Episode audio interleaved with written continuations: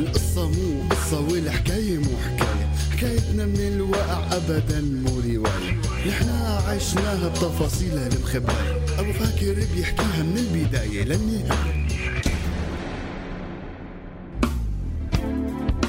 حكاية بلد. أب وأم وولد حياة جديدة بدها تنولد. حكاية سوريا الروح قبل الجسد. الروح قبل الجسد. هلا مع حكواتي السورياني عهوا راديو سورياني. خليكم معنا.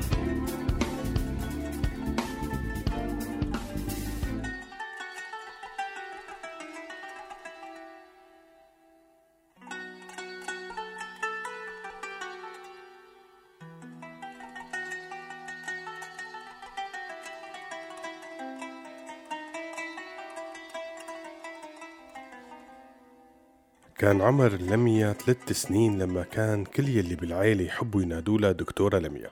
هيك طلع بعقل أهلها يلي شايفينها ومو مصدقين. يعني معهم حق. أولا الولد غالي. ثانيا لميا إجتهم بعد 8 سنين انتظار وروحة وجاية على الدكاترة. كان انتظار طويل كتير حتى صار الحمل. أبوها كان أستاذ بالجامعة وأمها ست بيت نظيفية ومهفهفة مثل أغلب النسوان السوريات.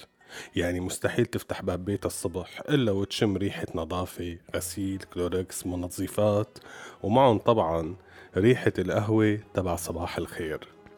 أما إذا مرقت الظهر فأكيد رح يغب على قلبك من ريحة طبخات أم لميا يلي كانت تفوح بكل البناية شي محاشي شي فريكة شي يبرق بالعصايص ومن مجاميعه ولي على قلبي جعت. وبكل عزيمة ولمة للعيلة بتكون سيرة لميا هي السيرة المسيطرة على القعدة شو حكت لميا؟ شو عملت لميا حركات جديدة؟ شو أكلت لميا؟ عقبال عرس لميا وهون كان دغري الأب ينط ويقول أول شي شهادة الطب بدي شوفها دكتورة قد الدنيا وأفرح فيها بعدين تتجوز مين ما بدها وإيمتى ما بدها وكان هالأب يروح ويجي ويجيب لها لعبات الدكتور تبع الأطفال يعني هدول السماعات البلاستيك الإبرة الحباشات هدول إخواتي الله يبعدون عنا. شي يقول لستها تخيط لها مريول أبيض. شي يرجع من الشغل ويعمل حاله تعبان ويقول لها تعالي فحصيني دكتورة. وهي تركض تجيب السماعات البلاستيك تبعها وتجي. وهيك تلعب معه دائما لأبوها بدون ما تحسسه إنه عندها لعبة تانية بتحبها أكثر من هاللعبة. بس خلونا أول شي نطلع فاصل صغير وبعدها برجع بكمل لكم حكاية لميا. ألف ب وبوباية قلم رصاص ومحاية. أنا برطب على اللوح وأنتوا بتقروا وراي ألف ب وبوبية قلم رصاص ومحاية. أنا بكتب على اللوح وأنتوا بتقروا وراي حرف الألف أمي. حرف الب بي. حرف الت تيتا حرف الس سوريا. ويا عيني كيف مضواي رجعت لكم أخواتي مع حكاية البنت الصغيرة اللي اسمها لميا يلي كان حلم أبوها وأمها وكل عيلتها يشوفوها دكتورة قد الدنيا. وكان أبوها يلعب معها دائما لعبة المريض والدكتورة. بس النهفة وين؟ النهفة إنه لميا كانت مو هون بنوب ولا كانت هي لعبتها المفضلة ابدا. كانت تفوت على غرفتها الصغيرة تجمع شو في عندها ألعاب اللعبة الصغيرة اللي خيطتها ستة الباربي اللي هدتها يا خالتها الدبدوب اللي بتنيمه جنبها تجمعهم كلهم وتصفهم جنب بعض وتتخيل حالها معلمة عم تدرسهم حتى أنا كانت راسمة حالها هي وألعابها على ورقة بيضة شقتها من دفتر الرسم ولونتها بألوانها الخشبية ولزقتها على حيط غرفتها وبيوم عيد ميلادها الثامن وبعد ما خلصت الصف الثاني بالمدرسة سأل أبوها شو بدك هدية؟ فكان جوابها حاضر على رأس لسانها إنه بدي لوح وطباشير. كيف ما بده يخطر ببالها هيك شي دغري وهي كانت كل ما تتمشى مع أمها بالسوق توقف على واجهة محل الألعاب وتشوفه مصمود وتتمنى لو تقدر تشتريه وتكتب عليه مثل أنستا تبع الصف. فرح الأب كتير بهالطلب وقال لحاله والله شاطرة هالبنت بتحب العلم مو مثل أولاد هالأيام بنقوا على الألعاب بلا طعمة. الله يرضى عليها. أكيد رح تطلع دكتورة شاطرة. لميا طار عقلها بلوحها الجديد. حست حالها صارت معلمة عن جد. كل يوم بعد ما تخلص كتابة وظائفها تقعد هي ولوحة وطباشيرة وألعابها وتصير بعالم تاني. شي تعلمه من الأرقام شي الأحرف يلي تعلمتها وكل يوم تاخد شغلة جديدة بالمدرسة ترجع على البيت تتخيل حالها الآنسة وتعلمها لطلابها.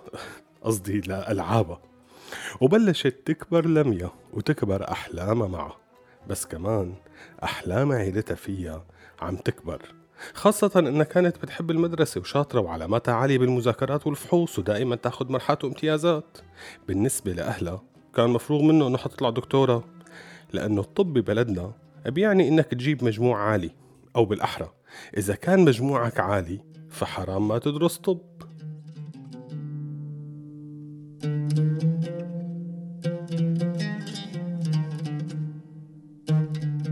وركضت الأيام ولميا صارت بالإعدادي ولبست البدلة النيلي وبعدها نجحت على الثانوي وهي لساتها الأولى صفها. بس من حرقة قلبها من مناهج التعليم وطريقة الدراسة القديمة اللي كانت تحس إنه لازم بقى تتطور مو معقول. كانت كل يوم بعد ما تخلص دراسة تقعد وتفتح الإنترنت يلي بالزور كان يفتح وتقرأ عن أساليب التعليم الحديثة المتبعة بغير بلاد. وتقول لحالها بدي أتعلم منهم حتى طبقها بكرة على طلابي بصير معلمة بس بس أنا معلمة ولا دكتورة؟ هذا السؤال اللي كان دائما براسها ومحيرة مالكم بطول السيرة؟ إجت البكالوريا. ومعروف طبعا إنه هي أكثر سنين ضغط وإرهاق على كل الطلاب السوريين. لميا كل ما يزيد ضغط دراستها يزيد بقلبها حقدها على الأنظمة يلي بترهق الطالب بهالطريقة وبتمتحنه لتحدد مستقبله كله بطريقة ظالمة غير منطقية لا بتعتمد لا على موهبته ولا على ميوله. كانت دائما تفكر إنه شو ذنب أمجد جارون يروح عليه فرع هندسة الكمبيوتر يلي بيحلم فيه كله لأنه نقصه ثلاث علامات بالقومية يلي كلها حكي فاضي وأحداث مغلوطة. شو ذنبها بنت عمتها علا يلي كان طموحها تفوت على كلية التربية تروح تدرس معها دلف ورق كنسروها لأنه علاماتها ما ساعدوها. وغيرهم وغيراتهم من الرفقة والقرايبين يلي معظمهم درسوا اختصاصات ما بيميلوا لها بس لأنه علاماتهم هيك حكمت عليهم. ولبين ما يصير وقت فحص لميا حنروح فاصل صغير ونرجع لكم.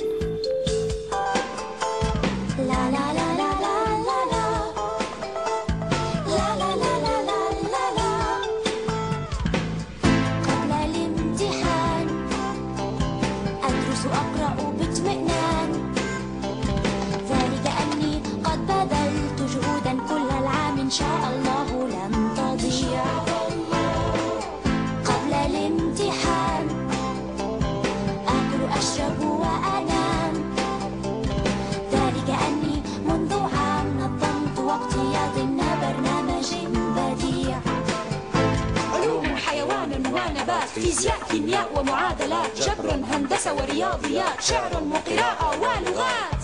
لن يعرف الخوف طريقا إلى قلبي. رجعنا لكم إخواتي لنكمل حكاية لميا يلي وصلت على البكالوريا وصارت بشهر القطع بلش هذا الشهر اللي كل الطلاب ببطلوا فيه دوام وبيقعدوا يدرسوا. طبعا ما رح خبركم إنه أم لميا وأبو لميا كانوا متوترين وخايفين أكثر من لميا بحد ذاتها. الأب بيروح ويجي ويجيب لها أسئلة متوقعة من هدول اللي بينتشروا بين الطلاب.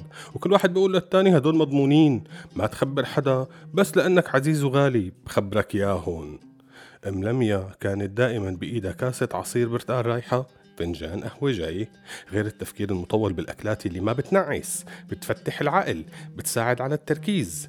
وكل يوم الصبح تربط المنبه من خوفها إنه بنتها ما تصحى وينتزع برنامج الدراسة تبعها إجا الفحص. التوتر والضغوط عم ترتفع وتزداد بهالبيت. لا زيارات مسموحة وضيوف بيتم الاعتذار منهم. حاكم تعرفوا بنتنا بكالوريا والله ما عم نستقبل حدا. التلفزيون بلا بلا ما يشوش لميا. شيلوا على خزانة هيك لمرها الفحص على خير وسلامة. بقيوا كل هالطلاب وأهاليهم المساكين عم يستنوا نتائج وكل يوم والتاني تطلع إشاعة إنه بكرة النتائج والعالم تقعد على أعصابها. لحتى إجا اليوم الموعود الكل يتصل ويطمن ولميا ما خيبت ظن حدا وجمعت 238 من 240 أبوها مو عاطي فرحته لحدا وبس خلصوا احتفالات فرحات راحت السكرة وإجت الفكرة بلشت مرحلة الضياع عند لميا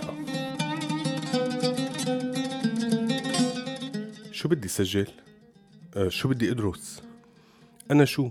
بدي أطلع معلمة ولا بدي أطلع دكتورة؟ أبوها حس إنه حلمه يلي عم يحلم فيه هو ومرته من 18 سنة ويمكن أكتر صار حقيقة. ما خطر على باله أبدا إنه في عند لميا تفكير أو رأي تاني أو حلم تاني. بس لما بلشت لميا تظهر تفكيرها وحلمها للعالم وتشارك رغبتها بكونها إنه بدها تصير معلمة مع رفقاتها قرايبينها الكل يقول لك شو مجنونة انت؟ حدا بصح له يدخل طب بيروح الفرصة من إيده؟ لك حدا بجمع هيك مجموع بكبه على الأرض؟ كأنه العلامات هن المصاري اللي بيشتري فيهم الواحد مستقبله. الطب غالي بينما التعليم رخيص. معقول تكب هالكم علامة كرمال بس إنه جاي عبالك تكوني معلمة؟ وبعد كل هالضغوطات والصراعات غمضت لمي عيونها وفتحتهم لتلاقي حالها عم تمشي فيها الأيام وهي بكلية الطب. وصارت سنة تانية. بهالأثناء كانت بديانة ثورة مصر وتونس وليبيا ولميا عم تتابع أخبارهم وتحس إنه لو ببلدها طلعوا ثورة حتكون أول وحدة واقفة معترضة على أنظمة التعليم الظالمة يلي ما بتنصف الطلاب وبالفعل هذا اللي صار. بلشوا مجموعات من رفقاتها يتجمعوا ويخططوا. ووقت طلعوا أول مظاهرة بكلية الطب كانت لميا وحدة من اللي تجمعوا وهتفوا. مثل مثل كتير من الناس اللي محروق قلبهم. كلهم عم يطالبوا بالحرية ووقف الظلم. كل حدا بده حرية من الزاوية اللي عم بيشوفها وحاسس بالظلم من ناحية مختلفة على اللي جنبه. المهم إنه كان صوتهم واحد مشاعرهم وحدة. مشاعر حماس شجاعة مختلطة مع قهر وخوف.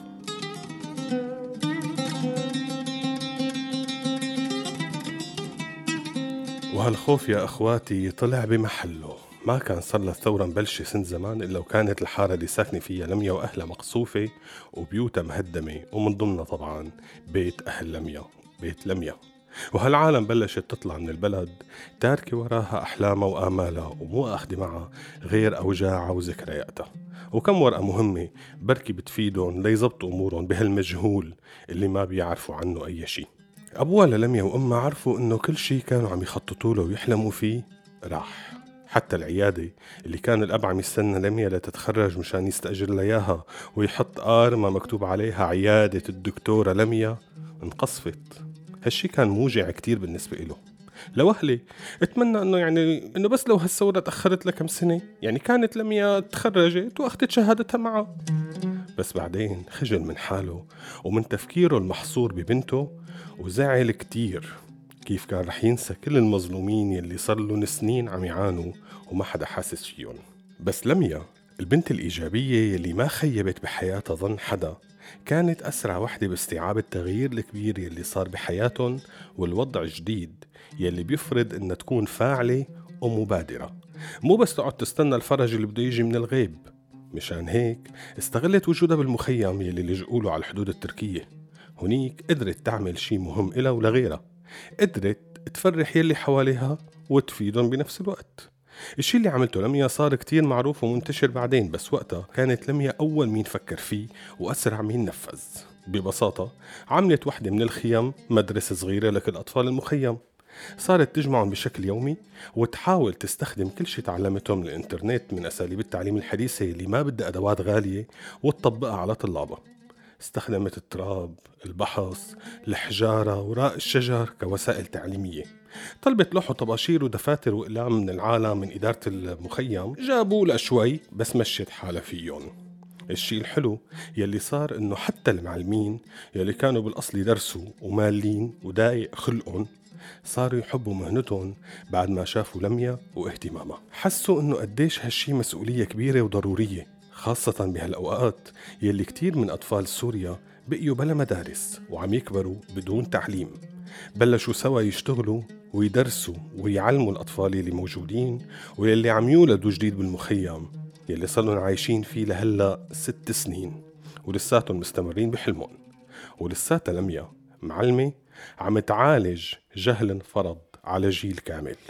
وصارت معلمة ودكتورة بنفس الوقت. استودعناكم حرف الجيم. شدي حرف الحاء. حدي حرف الخاء. خدي حرف الدال دقي وتدي للبالع ترباية ألف ب وبوبي قلم رصاص ومحاية